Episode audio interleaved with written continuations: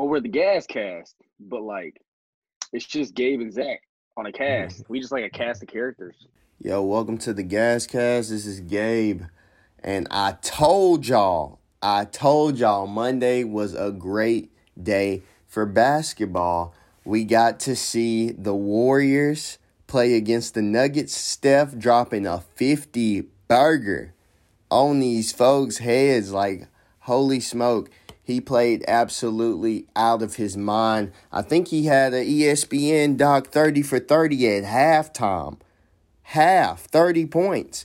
So he he was fire hot in that game. Unfortunately, unfortunately for the Nuggets, we got a injury to one of their key players, Jamal Murray.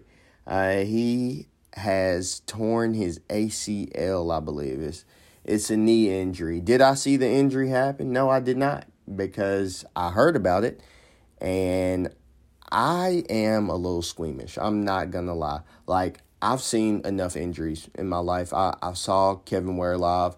I saw Paul George live. I saw Anderson Silva live.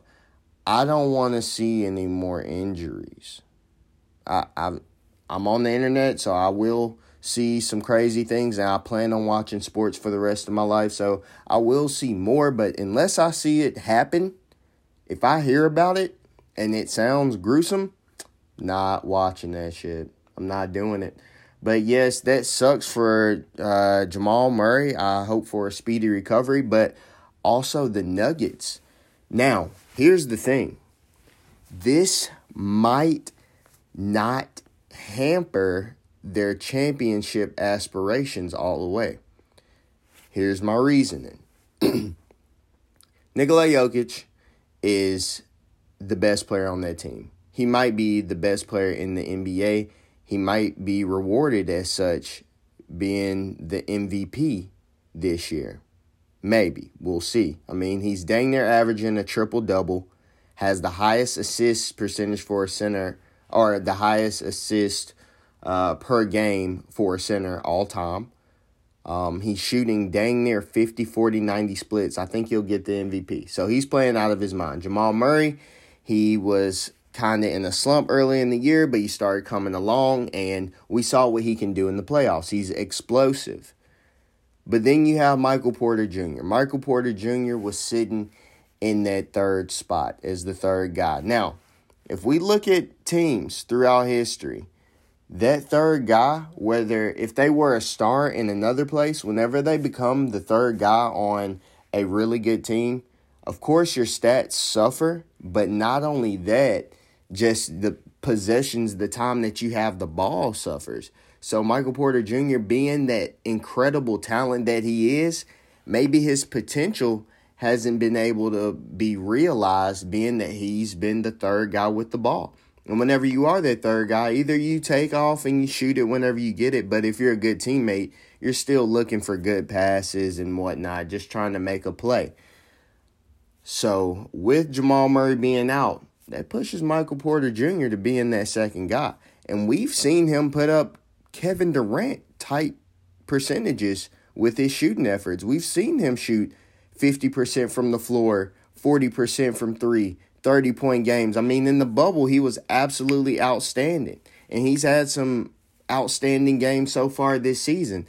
So I am very much interested to see how Michael Porter Jr. Um, plays now that he'll have uh, extra possessions, extra touches, being the second guy for this Nuggets team. And then whenever Jamal Murray comes back, which with the ACL injury, that will likely be next year. He's probably done for the rest of this year.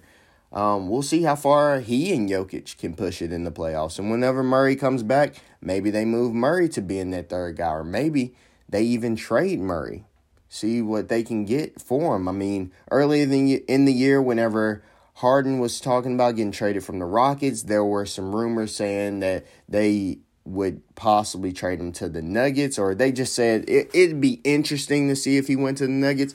And I believe like Nuggets people were like, no, we want to keep Murray.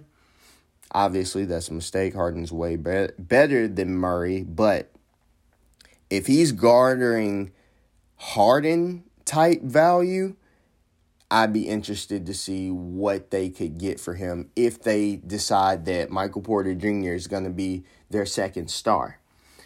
So that was the Denver game. Oh yeah, other games that happened on Monday. The Kings game versus the Pelicans. Uh, De'Aaron Fox, 43 points. Brandon Ingram, 34. Zion Williamson, 30. Told you, it'd be a great game. 76ers, Joel Embiid, 36 and 7.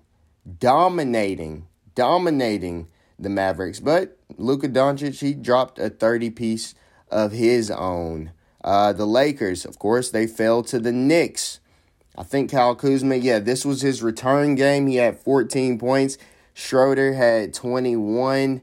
Uh, Julius Randle playing against his former team. Hey, y'all picked Brandon Ingram and uh, Lonzo Ball and all these guys basically over me. Y'all kept Kuz, and look at what I'm doing now on the Knicks. That's what Julius Randle is saying to his former team balling out for the Knicks. And the Grizzlies Bulls. Uh, Zach LaVine, 21 points. Thad Young with 20. He's he's become underrated. Thad Young, shout out to him. He's from Memphis. He's a Memphis boy. And the Grizzlies, they get the win over the Bulls. Valanciunas with 26. Ja Morant, 13 and 10. A little double-double action. Dillon Brooks with 17. It was a fun game. And then uh, the Suns take over the Rockets. Now, for last night, uh, run in the mill couple of games. I think the most exciting game was probably the Celtics Blazers game. At the end, it came down to one point where Marcus Smart, he was on the free throw line. He decided to miss the second free throw. Damian Lillard gets the rebound. They crowd him for a double team. I think it was less than two seconds on the clock. Heaves it up, miss. Celtics escape with the win. Very smart play on his on uh, the Celtics' part, and on to a game that was supposed to happen on Monday, but ended up being postponed because of the drama that is going on in Minnesota. The Nets versus the Timberwolves.